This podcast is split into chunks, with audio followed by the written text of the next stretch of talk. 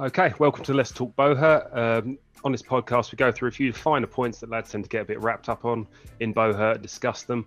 Uh, this week on the show, we've got Dan Winter, who's the uh, returning UK team champion and a very successful fighter in White Company. How are you doing, Dan? I'm doing well.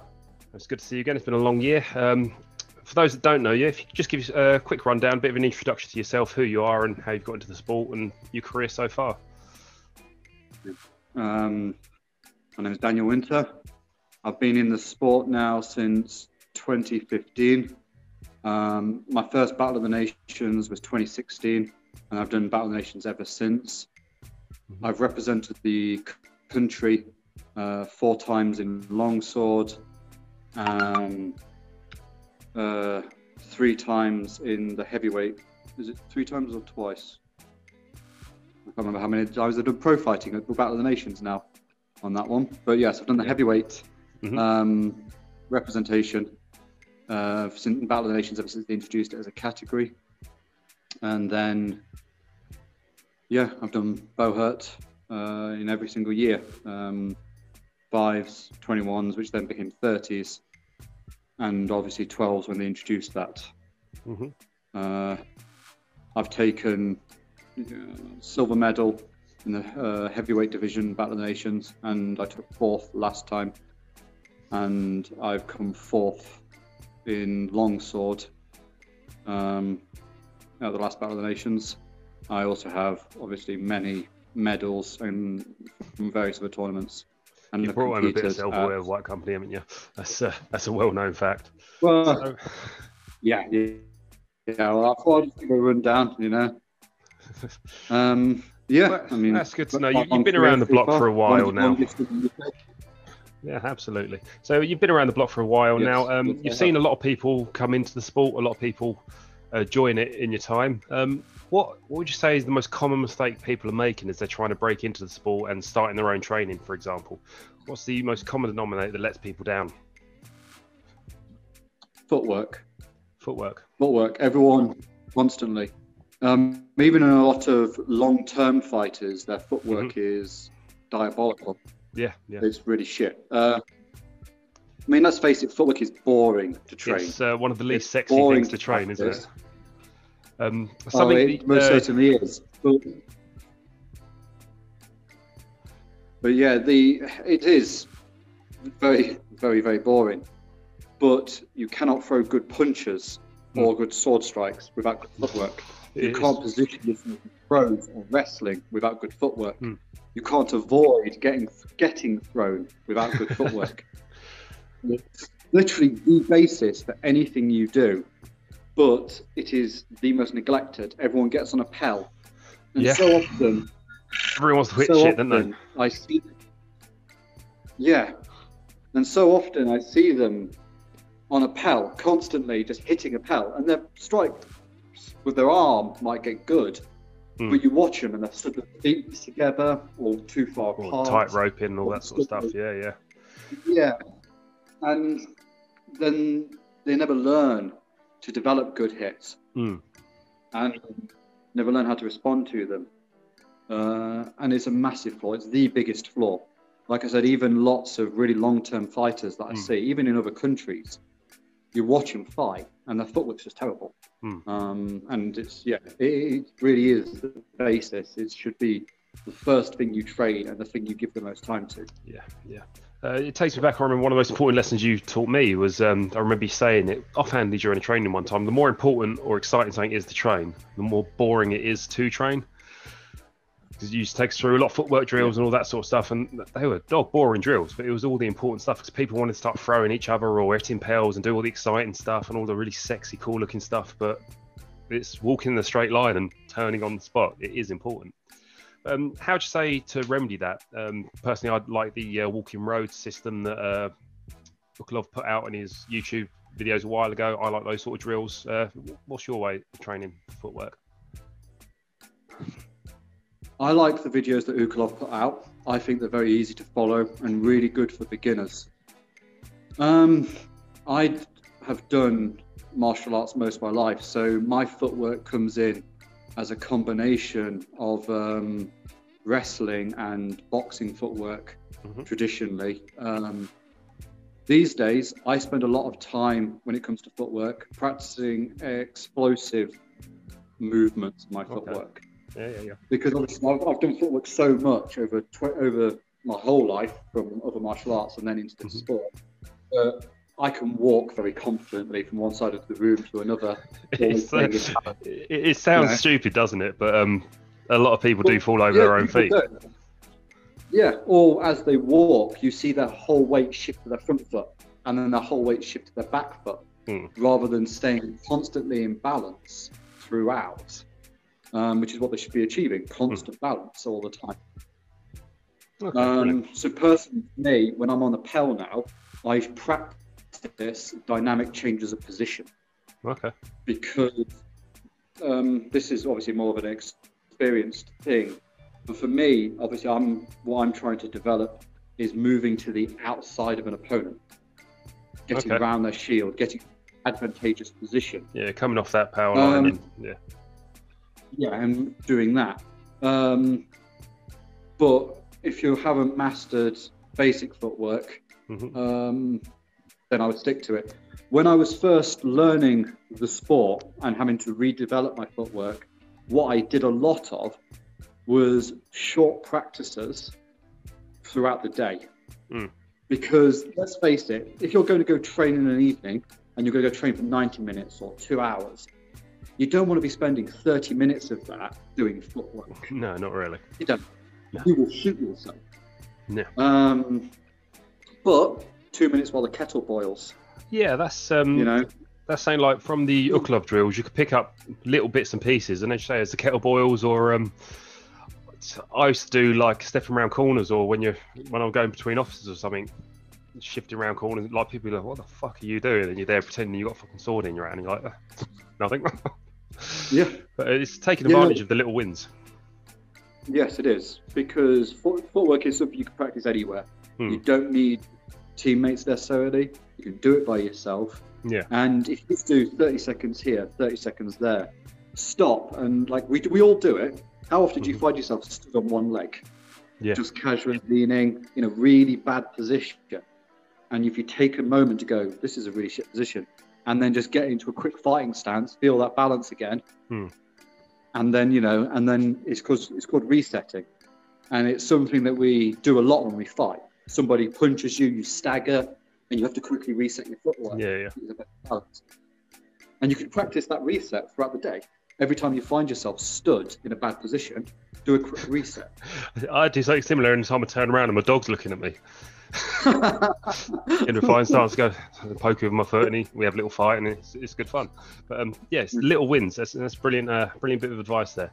Um, if I go back to something you just said that you've been doing martial arts uh, most of your life, what would you say? What disciplines have had the best transfer over to HMB for you? Um, personally, I think Muay Thai, um, or Muay Thai, or however you wish to pronounce that, um, is one of the best ones because people often will refer to like catch wrestling or MMA. Mm-hmm. The problem with both of those systems and judo is a lot of like judo throws, a lot of them, unless you do no gi judo, yeah, rely on grabbing hold of the gi. Yeah, yeah, grips. All that throws do not work if you cannot grab a gi. Yeah. Um, they do have good throws that do work, but then you need to find somewhere that does uh, no gi judo. Mm. Um, MMA, lots of their throws are sacrificial. They, yeah, that's, um... Their footwork is designed to get them in close, tackle the person to the floor, and then beat them on the ground. Mm.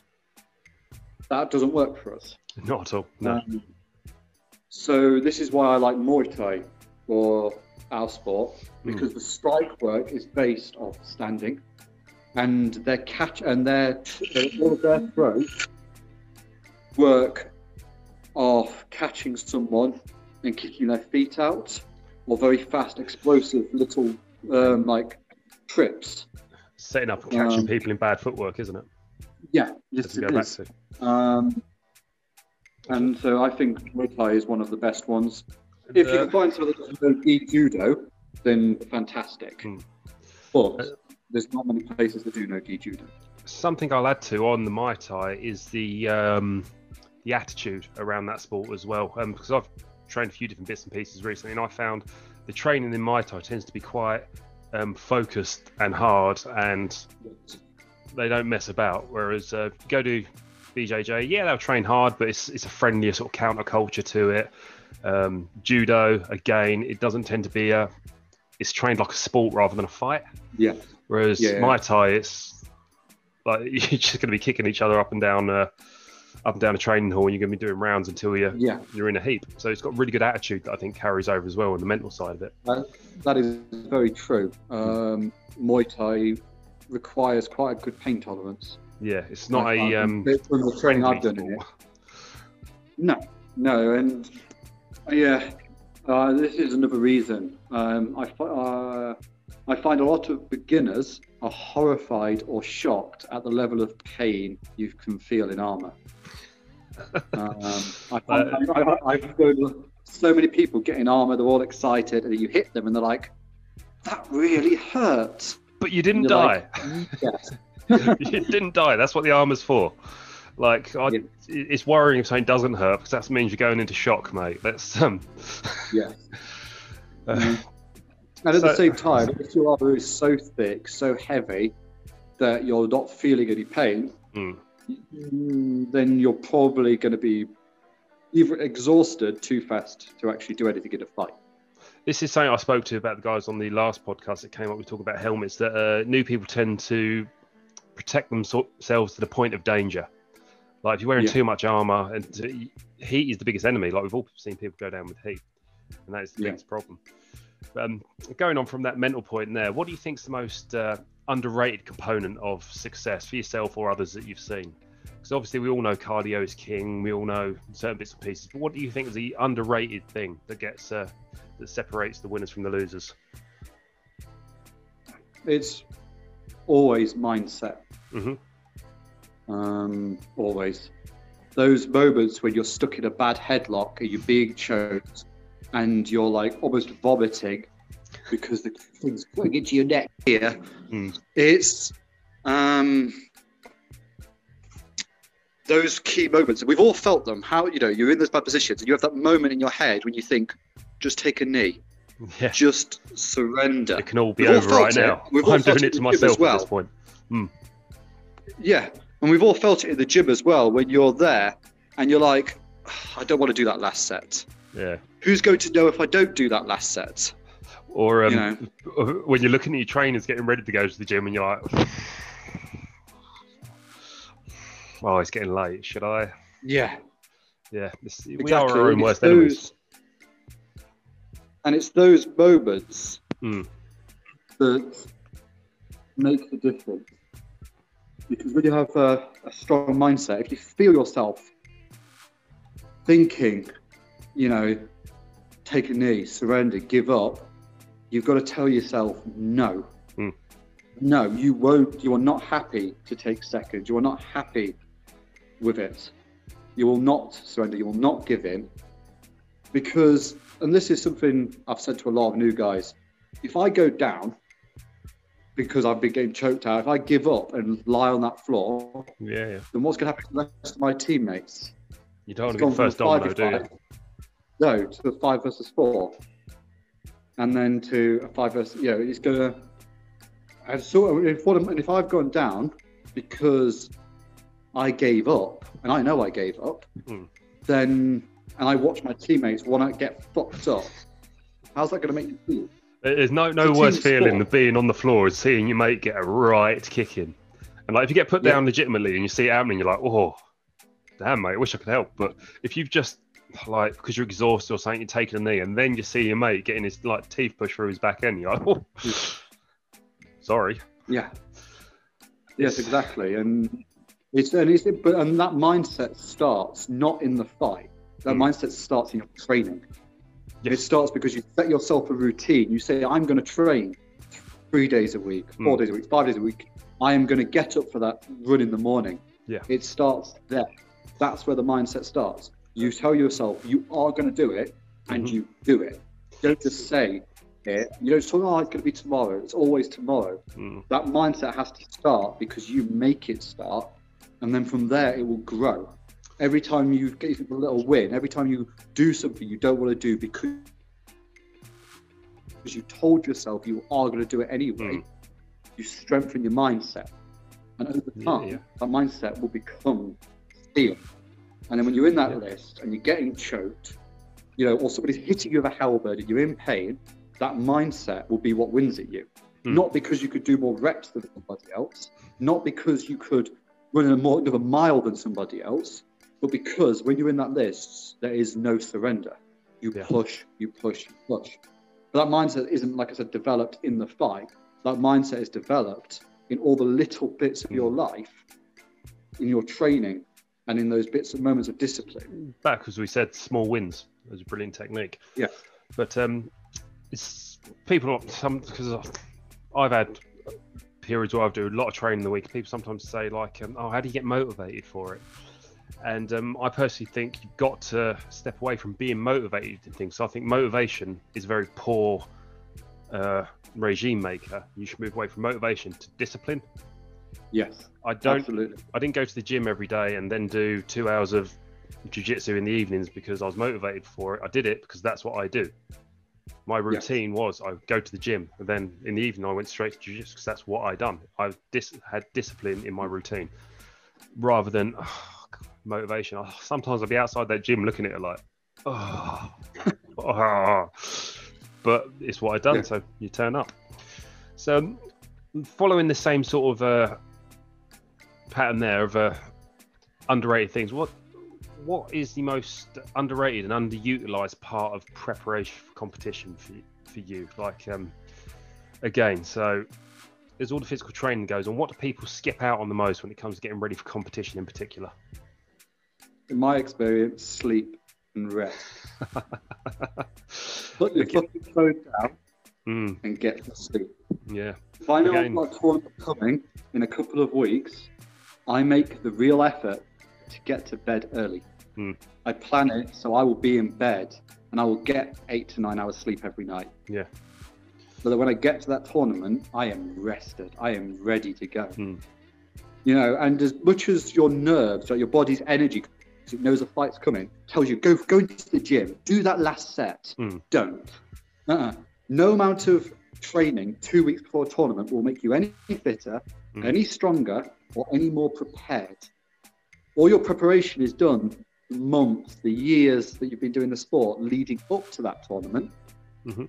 And all you could do in those next two weeks is rest, heal, stretch, do mobility work, so your body is ready. Eat healthy food. You know, so when you get to that tournament, you you are ready. Yeah, sleep is the best supplement. It's I, I've made a bit of an effort recently to get to bed an hour, half hour early, and I've really been feeling the benefit. Um, but yeah, I, I agree with you, and there's a common theme here when it comes to stepping away from being good to being great. Is it's all the little unsexy things that you got to Yes. do. Like no one wants to. Oh, how do I become a better fighter? Go to bed earlier. No one wants to hear that, do they? But it is the important No, things. you know, the- So um, that's your preparation. Uh, one thing lads always want to hear about as well is kit. So um,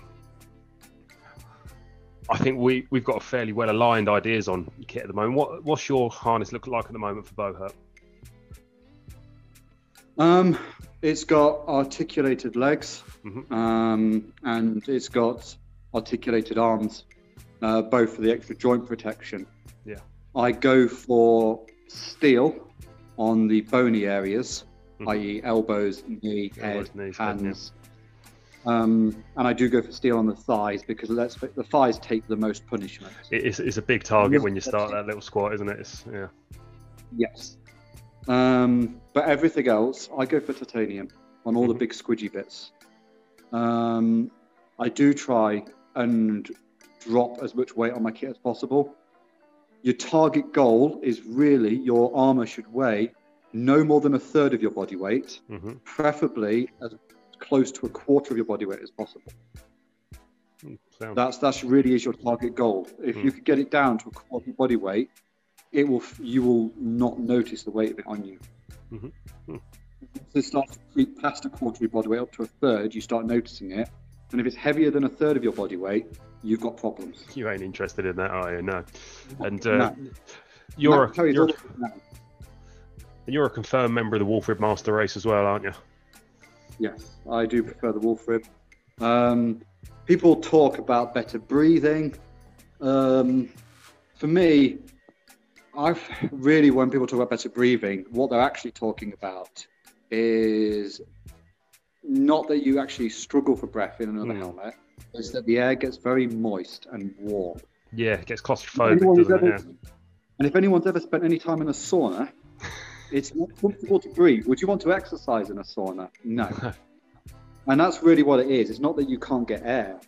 It's the the moisture you breathe out trapped in a lot of other helmets. Well, in the wolf rib, it doesn't. You just it's there. But for me, the most important factor of the wolf rib is just the vision. Yeah, it's that Yeah. um, peripheral stuff that you've got as well, isn't it? It's uh, You know, and well, the hands can't hit what the eye can't see. yeah. I mean, they can try, but it, it- you flail about all you want.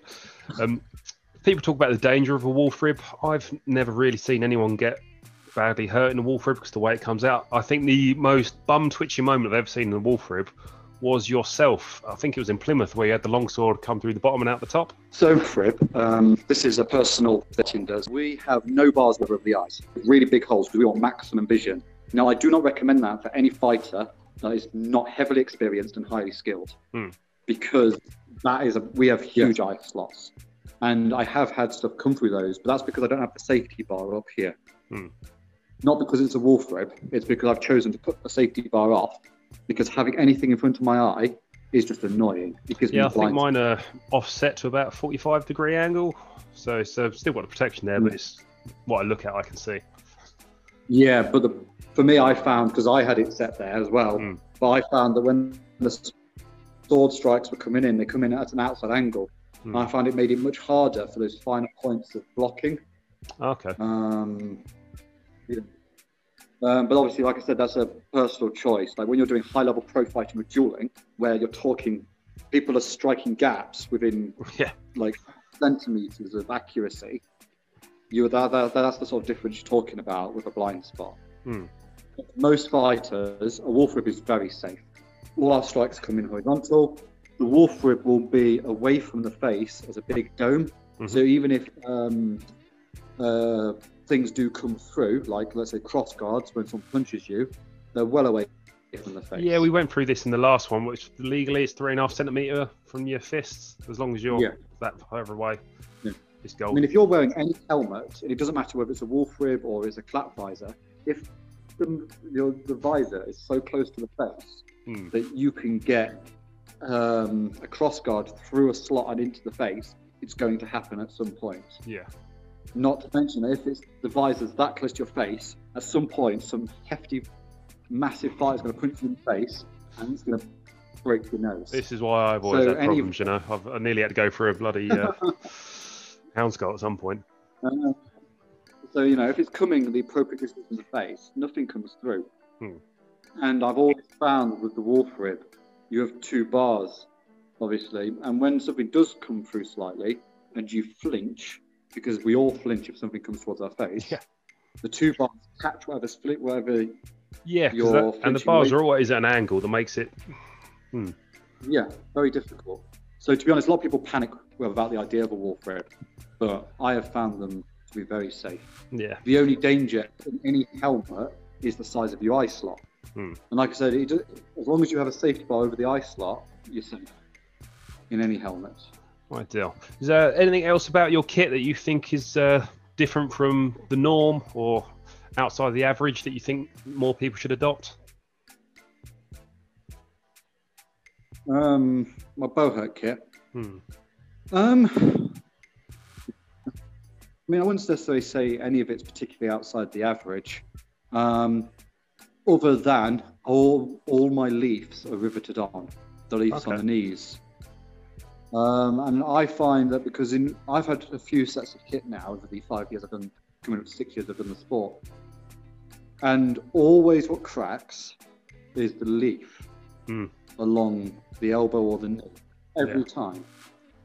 And what I found is that if your leaf is riveted on, then it doesn't crack. It Worst case scenario, the rivet breaks, and yeah, And worst case scenario, if the rivet breaks, you just re-rivet it back on, Hmm. and it's not a problem. Because I've seen a lot of over time, a lot of people have, and this includes myself, need to replace kit for no other reason than it's cracked along the um, the leaf line. And Where it the leaf- splits in. Yeah. Yeah, it splits Okay. in, and then you lose the whole knee. Um, that's the biggest difference I would say my kit has. Um, I do have inside leaves as well on the inside of the knee, um, which are also riveted on, very small leaves. You are seeing those on more and more kits. I wouldn't say they're unusual, but um, a lot of beginner fighters don't seem to have them, and I think that's just because they're not aware. Hmm. So Okay. I feel that a lot make beginner fighters aware of having a small leaf on the inside of the knee, because if you're obviously when you fight, one leg's always forwards, whether it's your Hmm. left or your right, and when you're stood forwards and someone swings in an arc down, as a, they without the leaf there, and this happened to me a few times in old kit. Sometimes, particularly if it's an axe, you can get hit in the back of the knee, not deliberately, but Yeah, or it can it just slide down off the edge of your cuisse and yeah, and then in. come into. And I've had that happen. Um, and it's no one's fault other than that there's just a big gap there. it's a fight, and one- these things happen. Okay, brilliant. And That's uh, if you a small leaf on the inside of the knee, then it just stops all these problems. And if your kit doesn't have one already, it's very easy just to cut a piece of metal Hmm. and rivet it on. oh, awesome. That's brilliant. Brilliant bit of advice there. Okay, so um, moving on from there. Uh, obviously, you, you're uh, very well decorated from your career so far. What is your next? What's your next goal, personally or as a team, or what is it? What are you set on next? Apart from maybe actually having a tournament at some point in the near future. Well, there is that one. But I mean, as a team, our goal is the same as it's always been. We want to be the best in the world. Mhm. We all train very hard all the time for that. Um, we've taken third place at Battle of the Nation in the fives last time, and our aim is well, it is to take gold next time. Mm. Um, personally, my goal my next one is I'm going to take the heavyweight position at Battle of the Nations. Um, and then once I've done that, my goal is to go for the heavyweight belt. Ah, beautiful. Are we uh, anticipating a massive weight cut for that again this year? that, that was, that was pretty hellish for you last time, wasn't it? Yeah. I remember you Yeah, uh, getting onto that weighing pedal and just be like, "Oh, thank God, I can eat again." Yeah, yeah, no, last time, five kilos, five weeks, not fun, don't do it. No. No, I, I've been much more careful this time. I've been um, gradually losing weight um, for quite a while now. I'm safely, and I do mean safely, down to 92 kilos. Mhm.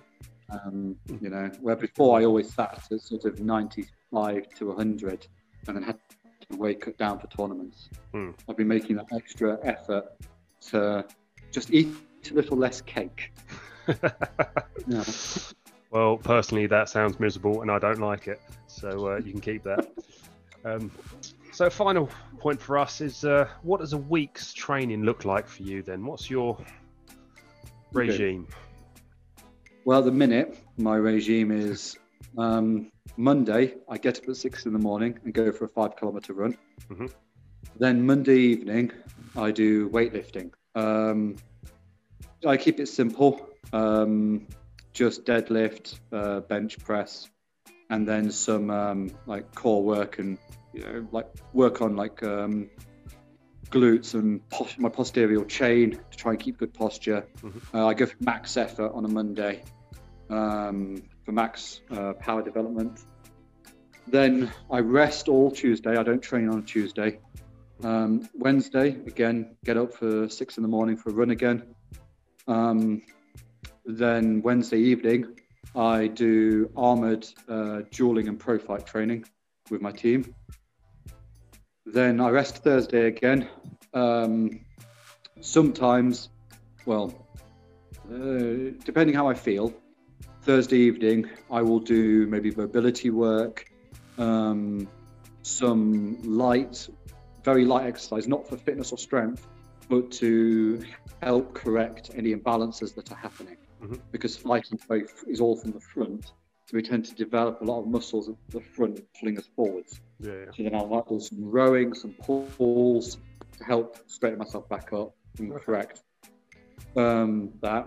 Then Friday, it's get up for running at six in the morning again. Um, and then Friday evening, we do soft kit. Again, it's duels and pro fighting in soft kit um, with an emphasis on like technique Mhm. as opposed to just beating each other up.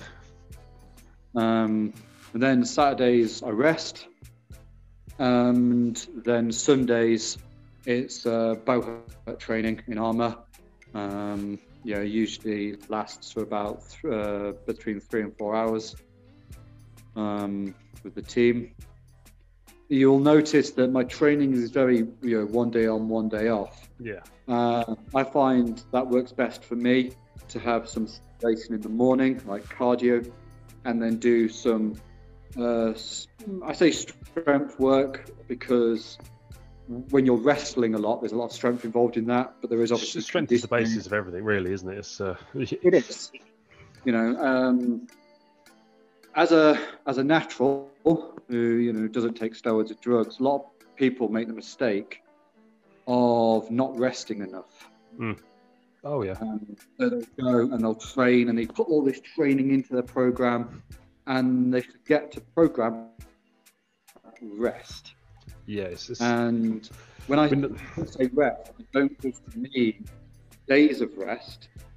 It's um, choosing to vary your exercise over the week. Hmm.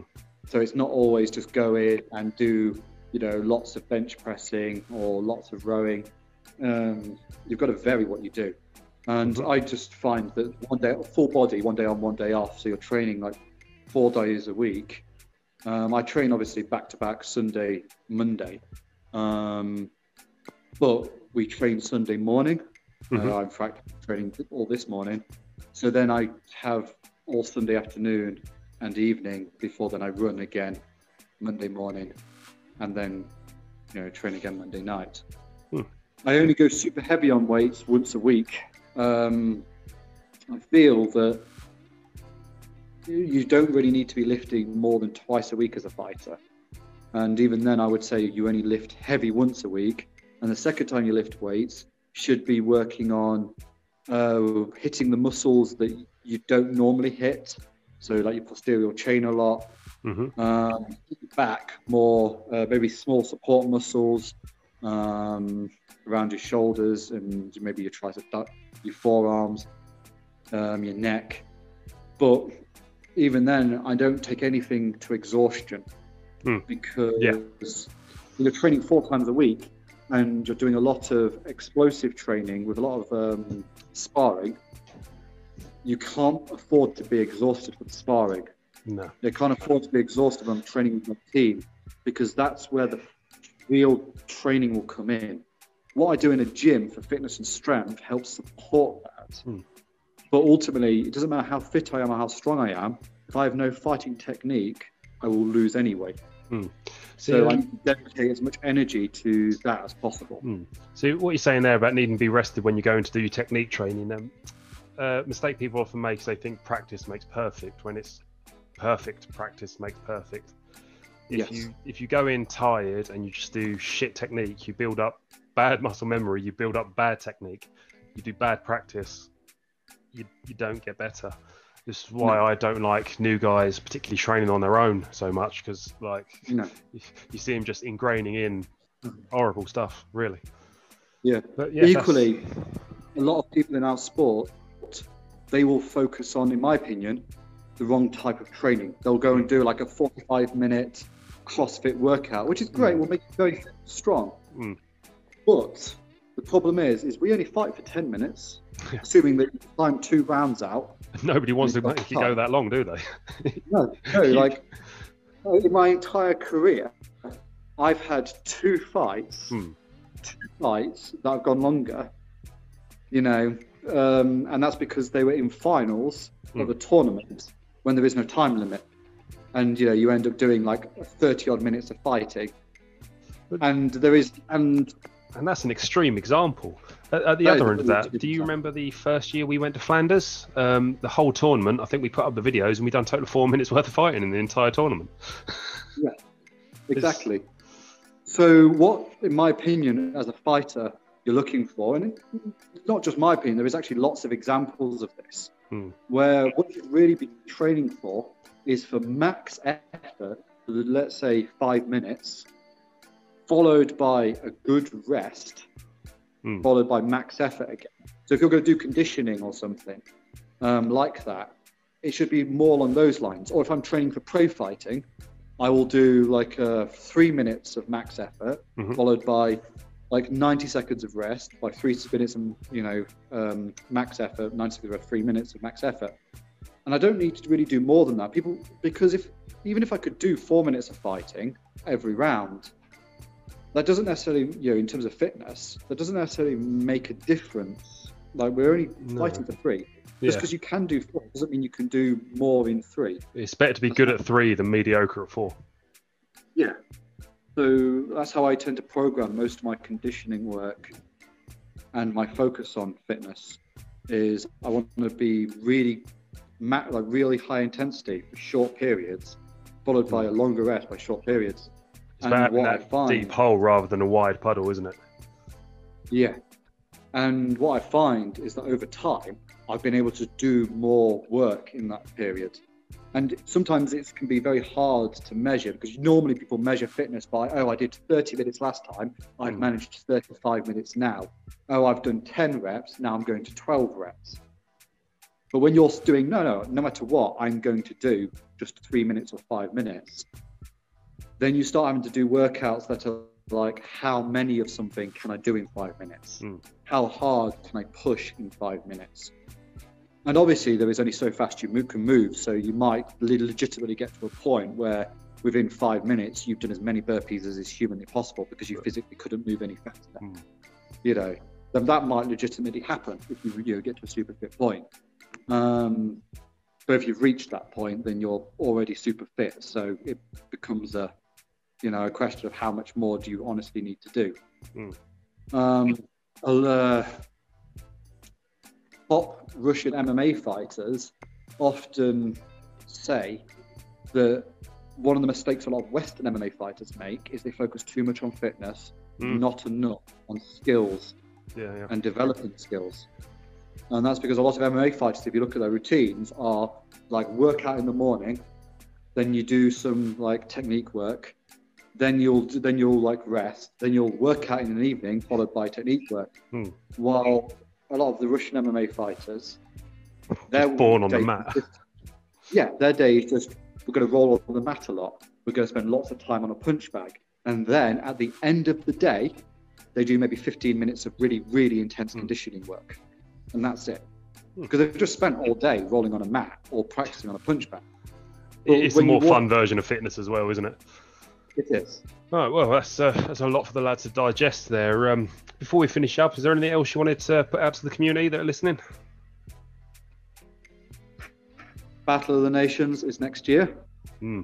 If you're not already training, but you expect a spot, go and train. Look in that mirror, ask yourself why you are not training, and get out there and train. Because, well, as I said last time, I would rather take a short chain than have a weak link. Absolutely. Right, and that is the gospel truth there. Thank you very much for your time, Dan, and uh, we'll hope to have you back on again soon. For the rest of you out there listening, uh, hopefully later on in the week we'll have a panel on to talk about weapons. Subscribe here and uh, listen to us next time. Thank you very much for your time. Thank you, and have a good day.